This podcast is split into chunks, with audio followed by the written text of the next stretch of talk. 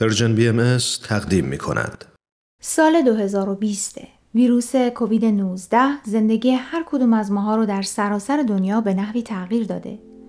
تا الان که این برنامه در حال ضبط شدنه، بیش از 8 میلیون نفر در سراسر دنیا به این ویروس مبتلا شدن و بیش از 440,000 نفر جونشون رو از دست دادن. بعضی کشورها تونستن سریع وارد عمل بشن و طی مدت کوتاهی همه‌گیری رو کنترل کنن و به یک وضعیت ثبات برسن. بعضی کشورهای دیگه وارد فاز دوم شدن و بعضی‌ها هم در این میون هنوز در حال دست و پنجه نرم کردن هستن.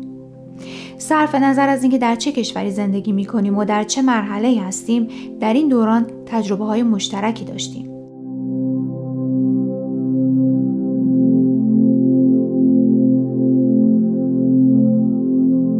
در این مجموعه پای صحبت‌های چند کارشناس در زمینه‌های مختلف نشستم تا تغییرات دنیای امروز رو در سایه ویروس کرونا و تأثیرش بر فرد، جامعه و مؤسسات از زاویه دید اونا ببینم.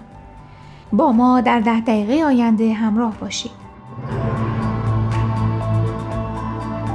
در سایه کرونا.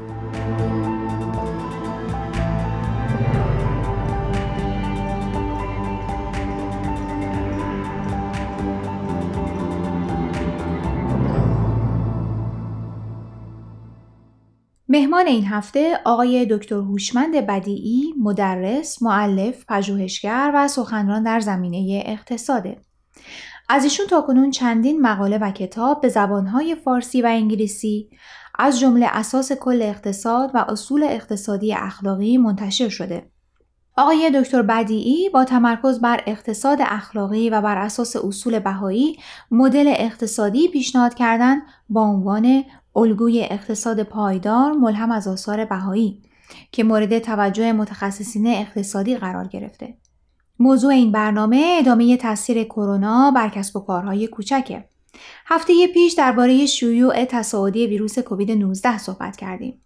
در ابتدای این برنامه از آقای بدیعی پرسیدم آیا شیوع این ویروس باعث میشه که مردم و سازمانهای تجاری و دولت‌ها تغییراتی در روش زندگی کردن و برنامه‌ریزی بدن؟ ببینید، ما در زمان منحصر به فردی داریم زندگی میکنیم. این ویروس طرز زندگی همه رو به شدت تغییر داده. از جمله مردم، از جمله سازمانهای تجاری و از جمله دولت‌ها. و همچنین طرز کار کردنمون، طرز کار کردن، طرز غذا خوردن، طرز رفتار با یکدیگه همه عوض شده و برای اولین بار کل جامعه بشری درگیرش است. و این ویروس همونطور که میدونید نه محلیه نه منطقه‌ایه، مرز و بوم نمیشناسه و در سطح جهانی داره فعالیت میکنه و هیچ معلوم نیسته اگر با سرعت با اون مقابله نشه چه خواهد. شاید بتونیم بگیم که این ویروس که امروز نوع بشر بدون مبتلاست علامتی است برای وصول هیئت اجتماع به یک مرحله بلوغ. جامعه بشری به نظر بنده از مراحل مختلف گذشته تا به این مرحله رسیده. این هم یک مرحله دیگری است برای رشد بلوغ عالم انسانی. حالا در رابطه با جامعه و تغییر زندگی، این قسمت درباره زندگی ماده‌گرایی انسان هاست که ما کم کم به اون علاقه‌مند شدیم و عادت کردیم و در طولانی مدت به اون نه فقط عادت کردیم ولی از غافل از عاقبت اون. و این بیشتر در همین سالهای 1970 به بعد پیش اومد و به خصوص با تشکیل این سازمان‌های چند ملیتی که تونستن کالا و خدمات رو به صورت انبوه به بازار عرضه بکنند و از این طریق این سازمان‌های غول‌پیکر که تولیدشون با روش انبوه صورت گرفت، دیدیم که قیمت‌ها هم چی شد، کاهش پیدا کرد. و از طرف دیگه درآمد و دستمزد کارگران و کارمندان هم زیاد شد و مردم کم کم به یک زندگی ماده‌گرایی که مصرف‌گرایی نوعی از اون هست عادت کردند و علاقمند شدند.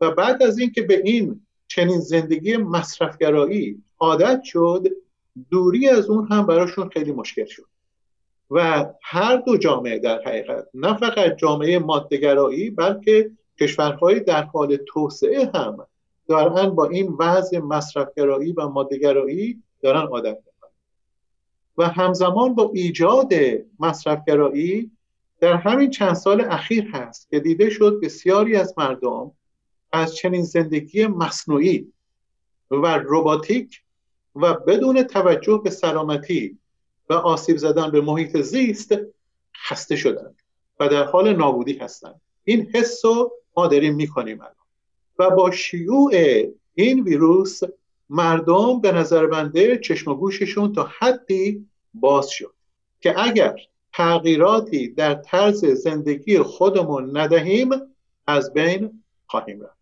این است که عزیزا خانم میبینیم که در همین مدت کوتاه مردم و دولت‌ها و سازمان‌های تجارتی دارای یک نوع بینش جدید نسبت به روش زندگی کردن هستند، نسبت به کار کردن، نسبت به غذا خوردن، نسبت به برنامه ریزی. تمام اینها یک بینش‌های جدیدی به وجود آورده. حالا البته نه اینکه میتوان اینها رو یک شبه انجام داد، ولی درس خوبی از این گرفتیم که اگر تغییراتی در روش برنامه‌ریزی خودمون ندهیم باید منتظر ویروس‌های دیگه هم در آینده باشیم.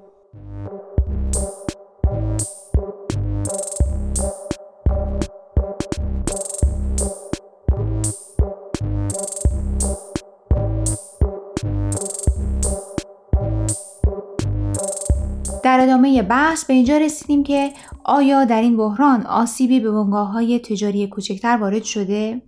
جواب به این سوال هم بله هستم خیر. و میبخشید نمیدونم چقدر وقت داریم، ولی احتیاج کسی مقدار این سوال رو بستش بدیم. اصلا بله، از اون لحاظ که در این مدت کوتاه و تعطیل شدن سازمان‌های تجارتی در هر دو گروه بیکاری در اکثر مناطق صورت گرفته، از جمله در بنگاه‌های تجارتی کوچک. البته اگر این سازمان‌های کوچکتر از طرف دولت پشتوانه نشوند در خطر بزرگی خواهند و آسیب بیشتر هم خواهند خورد.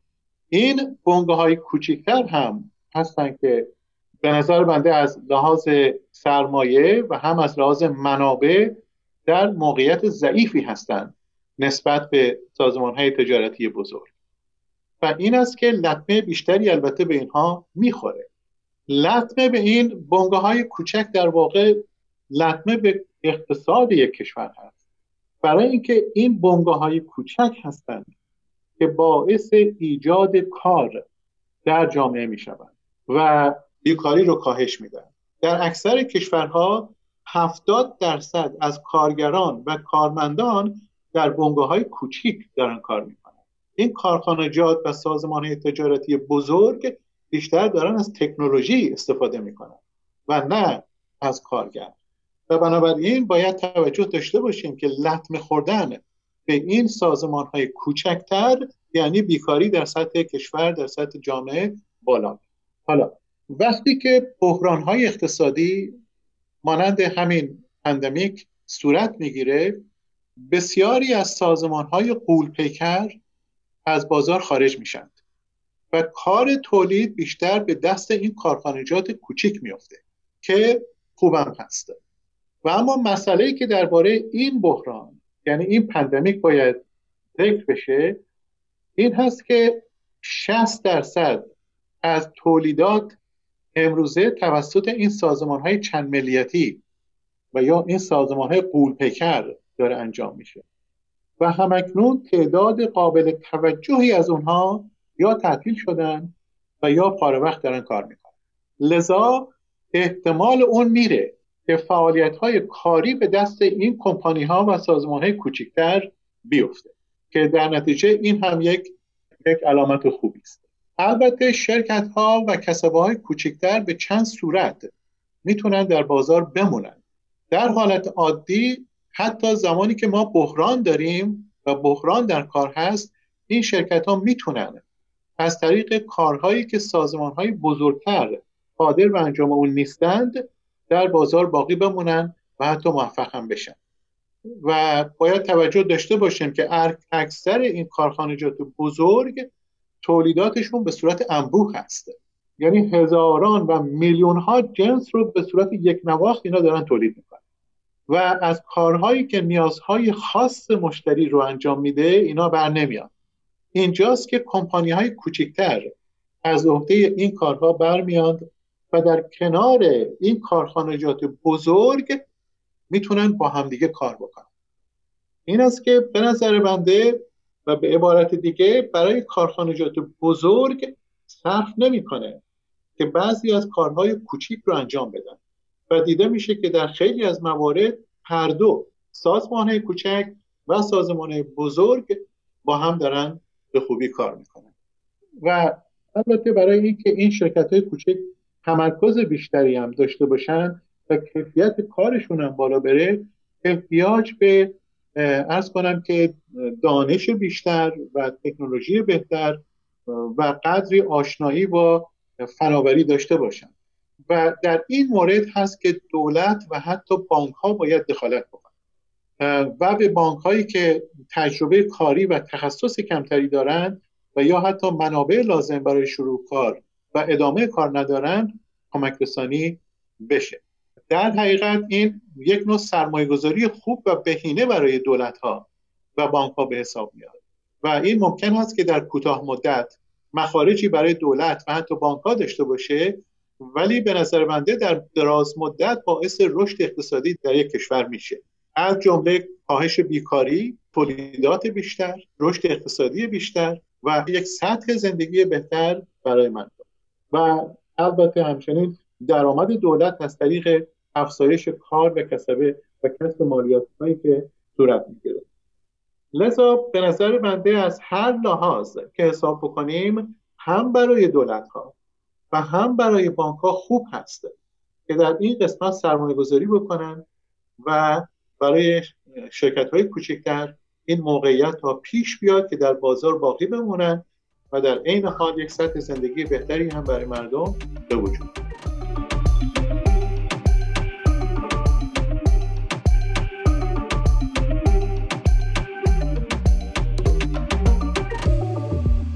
دوستان، امیدوارم قسمت دوم مصاحبه با دکتر بدیعی رو پسندیده باشید.